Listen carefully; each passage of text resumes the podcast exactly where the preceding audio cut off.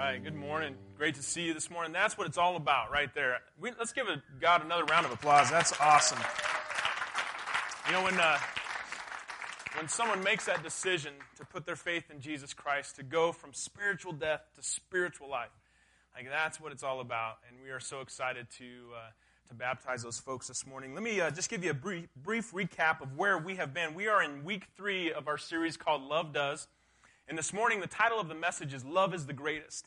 And the first week of the series, we actually talked about valuing others. I mean, that is the one thing that you can do right now with your neighbors, with your family, with your coworkers, with your boss. Okay? You can value them. You can add value to them. You can listen to them. You can care about them. And then last week, we talked about what love is. We talked about what love isn't. And then we talked about what love does. And today is simply a reminder to us as a church, to us as individuals, that love is the greatest. Love is the greatest. My name is Justin Ross. I'm the lead pastor here at Grace. But before we talk more about love, I need to bring you in on a couple of important things concerning the direction of this church. As most of you know, about 6 months ago, our youth pastor, Ryland Wood, began the journey to start a church in North Carolina. And the time to take that big, giant step is quickly approaching. Okay, we're going to have Easter Sunday, April 1st, up at the Fort Lewis Concert Hall. And that very next week, the Woods are going to be moving to North Carolina. And to say the least, it's going to leave some gaps here at Grace Church. Ryland handles most of our technology. He does a lot of the video production that you see. And he's also leading our student ministries here at Grace. And I just wanted to read this quote to you from Pastor J.D. Greer. He put it best when he said, churches that send, okay, let me remind you, our strategy here at Grace Church is get in. We want to see people come to faith, to get baptized, and then we want to see them grow up in their faith, and then we want to see them go out and make a difference in this world. And so, I don't know about you, but I am thrilled. The Woods are living out what our church is all about. They are going out to plant a church. This is what we're fighting for. Like, this is what we are praying for. And it's happening right before our very eyes. I'm so thrilled about that. But Pastor J.D. Greer says, churches that send inevitably will experience loss. Okay? It's North Carolina's gain. It's Durango's loss, right? That the Woods are leaving. But the result will be multiplied ministry that glorifies God and expands His kingdom. It's going to be incredible. Like, we're going to be a part of starting a new church. It's going to be incredible. God is so awesome because He is working in everyone's life at the same time. His plans are perfect. He's good. He's for us. And He will build His church. He knows what the gaps are going to be. He knows what we are going to need right here in Durango. So yes, the Woods are leaving soon, and ministry is going to be multiplied, and the kingdom of God is going to be expanded. But it also leaves some very real questions of what happens when the Woods leave. And so this morning, I am very excited to announce that Pastor Chris Standridge, okay, who was baptizing this morning, and his wife, Becky, they are going to be taking the leadership role in the student ministries here at Grace Church. Okay? And I'm excited about that. I don't know about you. I'm excited about that.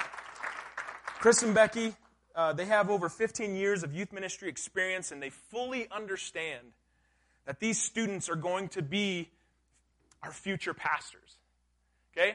These young students are going to be our future leaders, our future missionaries. They're going to be our future business leaders.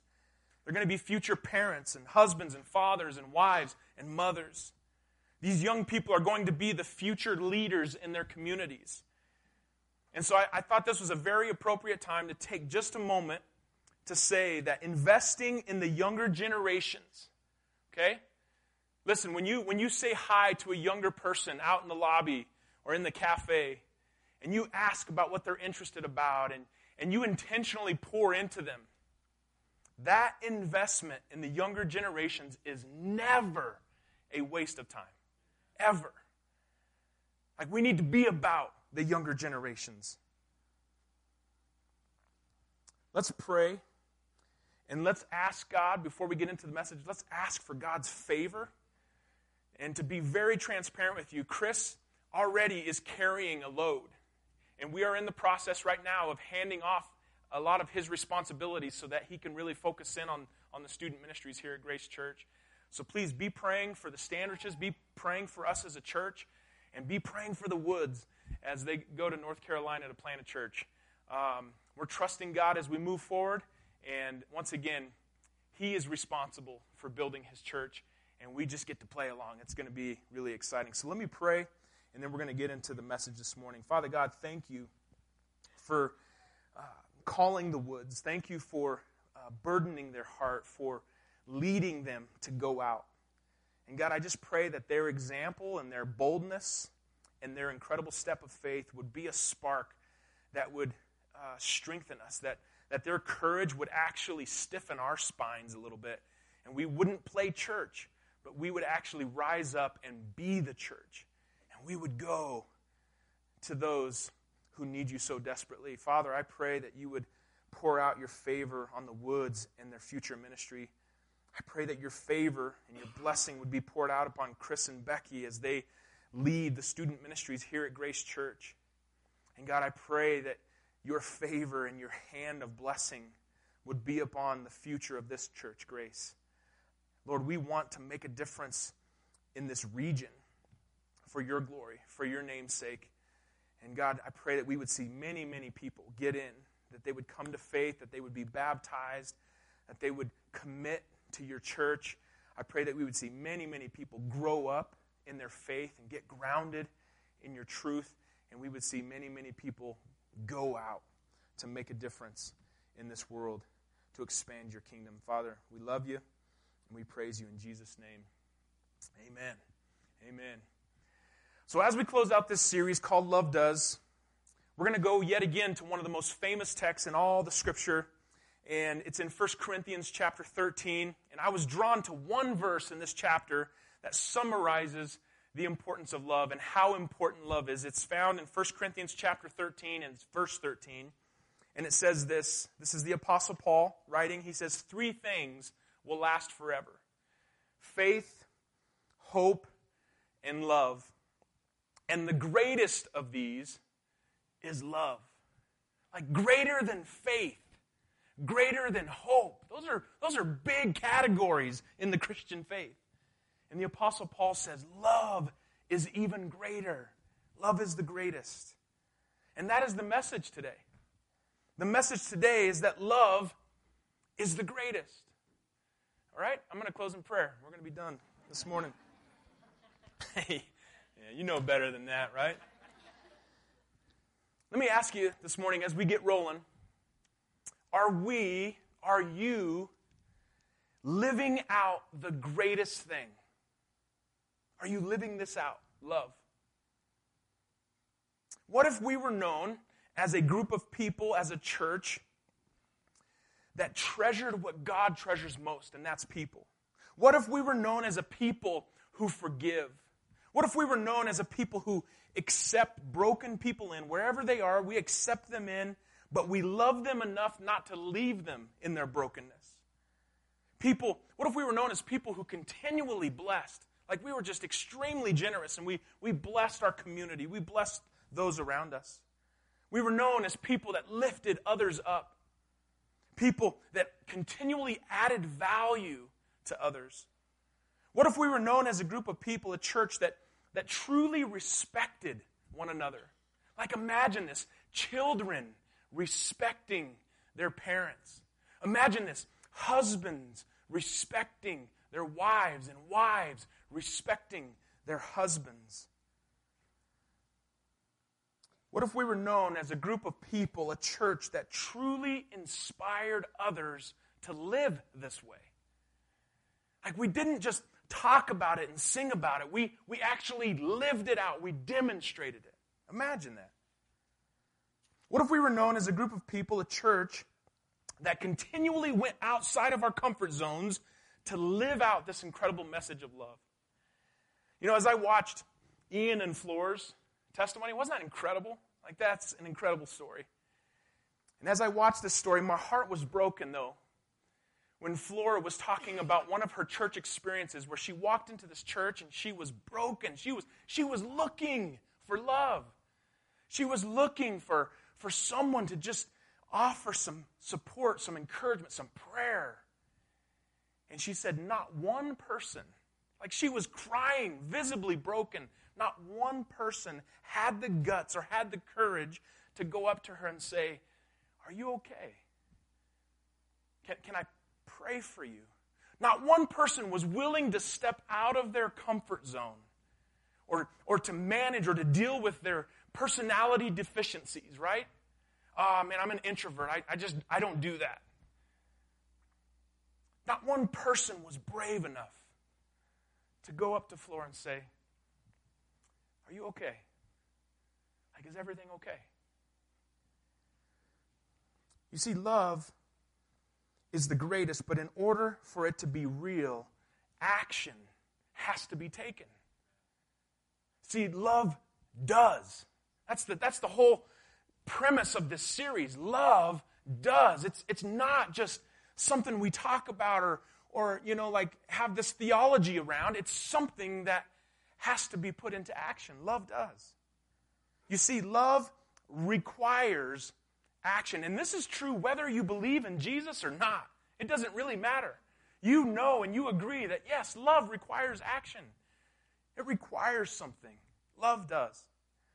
I couldn't think of a better way to illustrate this truth to you in real time, like in our present day, than looking to the life and the example of the Reverend Billy Graham. As most of you know, Billy Graham died on Wednesday at his home in Montreat, North Carolina. He was 99 years old. And some of you, you may not know who Billy Graham was. Let me just give a little explanation briefly of his life. In the 1940s, Billy Graham and a few of his college buddies, they got together and they dreamed about filling stadiums all over the world and presenting the gospel, the good news that Jesus came to save us, that he died and that he rose again. And if you put your faith in him, you too can be saved from your brokenness. They wanted to present this gospel to people who were far from God. That was their dream. That was their vision. And as of this year, over 215 million people in over 185 countries have heard Billy Graham preach live, in person. This is a feat that has been accomplished by no other minister. Millions more have heard him speak the good news through television and radio and webcasts and podcasts. And, you know, being such a well-known figure, public figure, you can imagine all the demands and even the political pressures that could have tripped him up along the way. He died at 99, and he left an incredible legacy. People can disagree with what he believed in, but they can't really speak against his character. And to all those pressures that he faced, all those things in 99 years that could have tripped him up, Billy Graham said this. He said in his boisterous, very cool voice, if I get on these other subjects, it divides the audience on an issue that is not the issue I'm promoting. I'm just promoting the gospel. How cool is that? Mr. Graham's ministry was truly groundbreaking. He went to places where religious activity was officially restricted, including China and North Korea. Billy lived a life of love to his last day. And I want you to check out this video. It's a little tribute to his life, and I think it'll bless you. Check this out.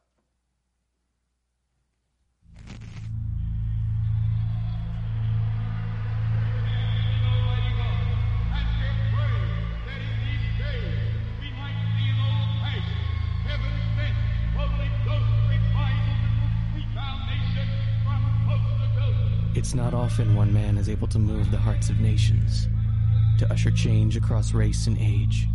But when someone gives their life to a divine calling, amazing things happen. That is the legacy of Billy Graham. Tonight, I'm glad to tell you that the Lord Jesus Christ can be received, your sins forgiven, your burdens lifted.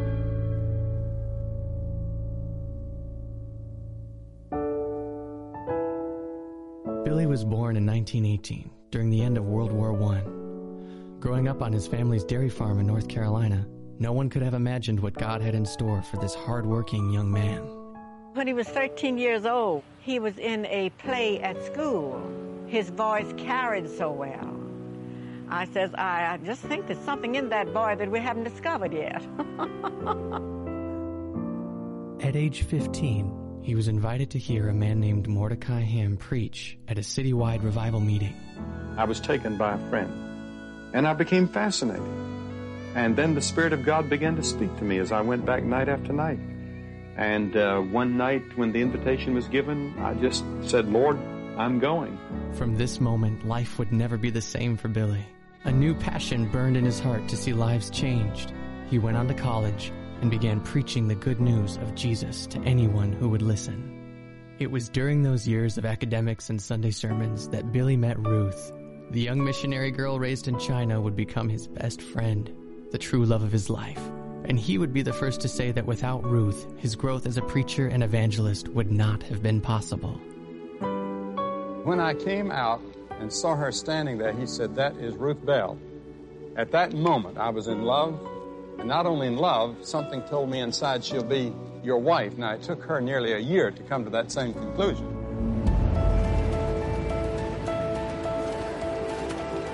Word of his powerful message spread quickly. He preached on the stages of concert halls and auditoriums, and over the airwaves of radio and television. And soon, people began lining the streets by the tens of thousands just to hear him speak. Before we can have world peace, we must have peace within our hearts. Und bis wir Weltfrieden haben, müssen wir erst Frieden. There's only one road to heaven.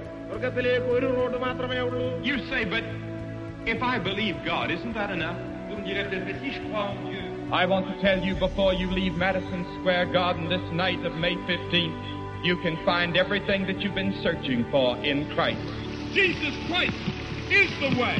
He is the truth. He is the light. He was a mighty man. The Bible tells us that in spite of our sins and rebellion, that God loves us. As countless people responded to the move of God's Spirit, the demands on Billy seemed constant. But it was Ruth and their children that brought him strength and joy. Their home was a special place where he could simply spend time as a father and loving husband. These moments were precious to Billy. Yes, there is a great sense of loneliness, and if there is a price to pay in this work, it is that I'm not with my children. We are supposed to be like Jesus. God's calling on Billy's life took him from the largest stadiums to the most remote villages of Africa. He spoke not only of God's forgiveness, but also against the evils of racism, communism, and social injustice in our world. And don't let anybody ever tell you that it's white or black. Christ belongs to all people. He belongs to the whole world. He was one of the most sought-after men of this age, turning down the political stage and Hollywood spotlight in order to continue his ministry to the lost, weary, and forgotten. His message was unfaltering, remaining true to the gospel and his steadfast faith in Christ. I'm asking you tonight to follow him, to serve him, to let him come into your heart and forgive you. Be forgiven. Know that you're going to heaven. What can be said about one man's life? For Billy Graham, let it be said that he lived his life to bring the lost and hurting to Christ. Are you willing to receive Christ tonight? Because you may never have a moment quite like this again. You come and receive him into your heart and say yes to him. Hundreds of you right now, just get up out of your seat and say tonight, I want my sin forgiven. I want to know I'm going to heaven. I want eternal life. I'm ready to surrender my life to Christ as Lord and Savior. I want to follow him from this night on.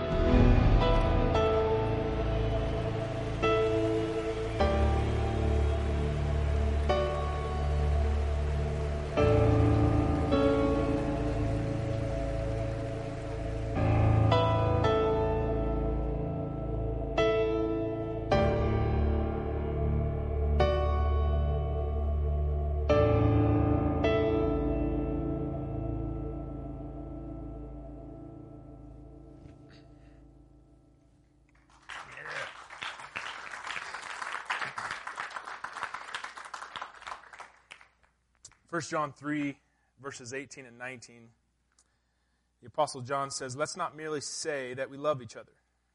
Let us show the truth by our actions.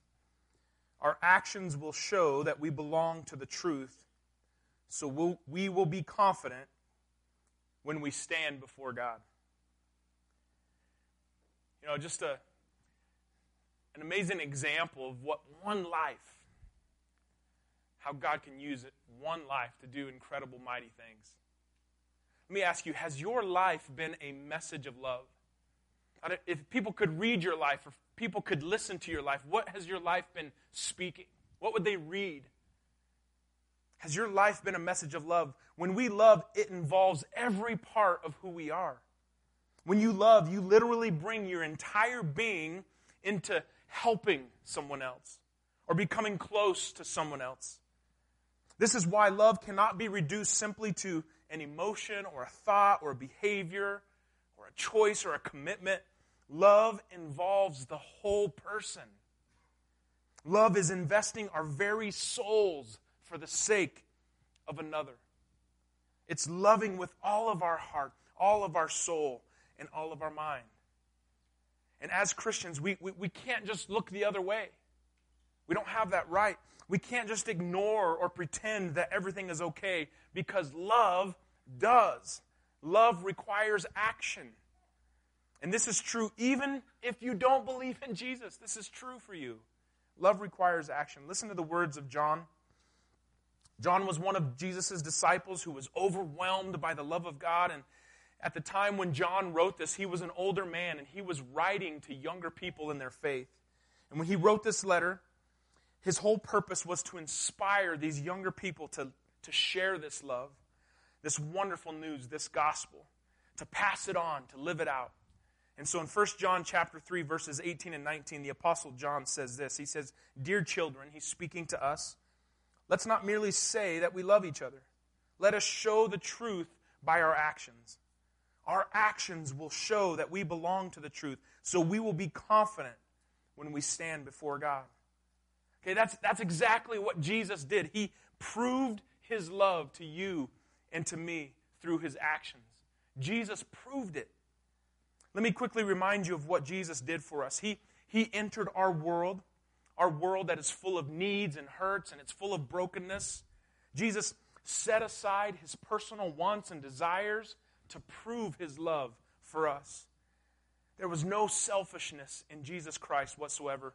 And he came so that you and I could be redeemed, so that you and I could be better off, so that we could have a way out of our brokenness and the brokenness of this world. Love truly is the greatest, and that love makes all the difference.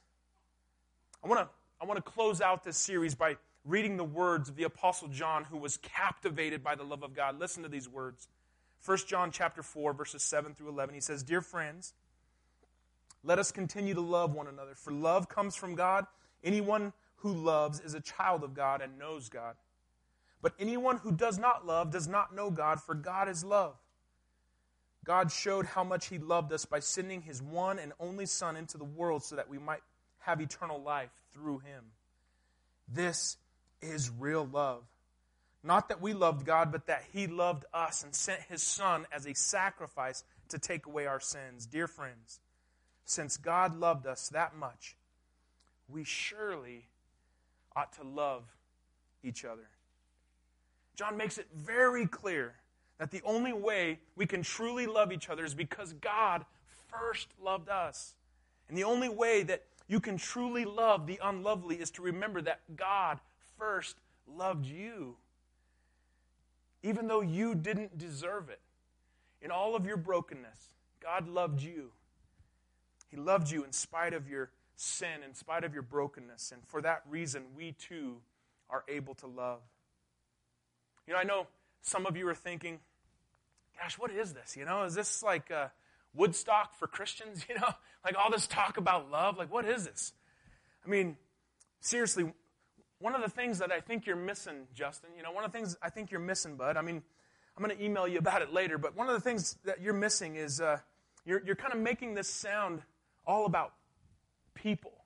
You know, it's all about people. And I feel like you've kind of left God out of it. And I feel like you're kind of pulling us down into this world, and you're just oversimplifying this stuff. You know, it's just love. And I just don't feel like it's deep enough, Justin.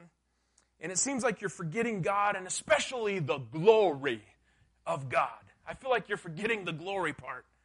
After all, isn't it all about the glory of God? You know, that's a great question. And Jesus answered that question for us. What I'm going to read to you next, I have been praying, and I really, really hope that it bothers you. I really hope it bothers you.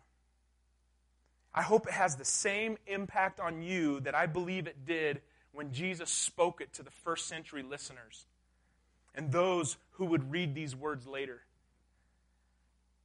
So here we go. One day Jesus was teaching, and here's what he said. He said, "But when the Son of Man comes in his glory," okay, there's that word. We love that word. "And all the angels with him, and then he will sit upon his glorious throne. And all the nations will be gathered in his presence, and he will separate the people as a shepherd separates the sheep from the goats." Okay, when Jesus spoke this, everyone in this culture knew exactly what he was talking about. It's a little maybe confusing for us because most of us aren't sheep farmers, right? But in this culture, they knew immediately what Jesus was talking about. Verse 33, "And he will place the sheep at his right hand and the goats at his left. Then the king will say to those on his right, 'Come, you who are blessed by my Father's inheritance.'" Boy, I encourage you to check out that word inheritance and how Jesus uses it throughout the New Testament. It's incredibly powerful, incredibly powerful. So he says, "Come, you who are blessed by my Father's inheritance, the kingdom prepared for you from the creation of the world." And all the people on that side of him, like they're just thinking, like, "Oh my gosh, like how? Like we're so lucky. I mean, how did this happen? How did we deserve this? Like, why are we chosen? Why are we? How did we get to be on this side of King Jesus? I mean, why is it that I have an inheritance in your kingdom?" And Jesus says, "I'll tell you why. For I was hungry, and you fed me. I was thirsty, and you gave me a drink. I was a stranger, and you invited me into your home. I was naked, and you gave me clothing. I was sick, and you cared for me. I was in prison, and you visited me." And right now, all those people, they're just really confused, and they're thinking, like, I don't ever remember feeding Jesus. You know, I don't know what he's talking about. I don't remember ever giving him something to drink. And like Jesus was sick. I didn't think Jesus was able to get sick. You know, I'm really confused. And Jesus was in prison. Did he break the law? I didn't visit Jesus in prison. I'm really confused. And then these righteous ones will reply, "Lord, when did we ever see you hungry and feed you?" So they asked, "God, when did we see you in these circumstances? When did we see you hungry and feed you, or thirsty and give you something to drink?" Verse 38, "Or a stranger and show you hospitality, or naked and give you clothing?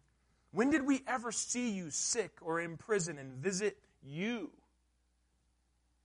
And the king will say, "I tell you the truth, when you did it to one of the least of these, my brothers and sisters, you were doing it to me."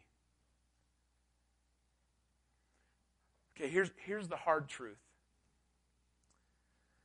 To those religious people who want to get all hung up on theology and technicalities, and they want to argue their life away, and to all those who say, "Gosh, it's just not deep enough. I need the deeper truths of God's glory."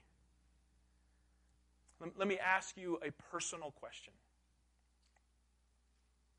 Are you doing these things? Are you feeding the hungry? Are you giving drink to those who thirst? Are you welcoming the stranger? Are you clothing the naked? Are you caring for the sick? Do you care about the outsiders of society, those in prison? No? You're not interested in any of those things? Then I don't want to hear any more about your deeper truths. Because I believe you can't get any deeper than this. You cannot get any deeper than this. Listen. Your devotion to God, is visible, it's explained, and it's proven by your love for others. The most honoring thing that you could do for God and His glory is to love His children. That's the most glorifying thing you could do, is to love others. Whatever you do for one of them, it's like you're doing it for Jesus Christ. Love is the greatest. And let me just remind us, God is going to be okay. Okay, what you do or don't do, it doesn't affect His glory one bit. He's going to be fine. God is okay. And He's saying the greatest thing you can do for me is to love others. That's the greatest thing.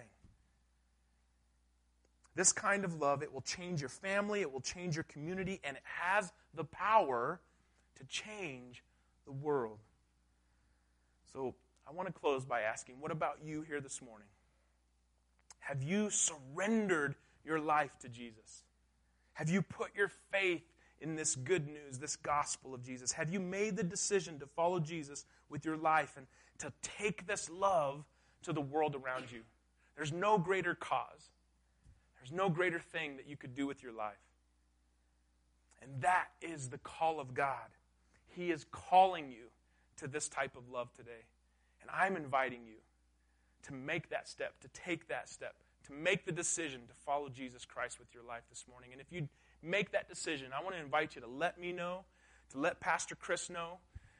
On those guest registration cards in front of you, you can fill that out. Let someone know that you've taken that step so we can follow up with you, so that we can encourage you, so that we can help you to grow in your faith. But make that decision this morning to follow Jesus Christ. I'm going to close in prayer. Father God.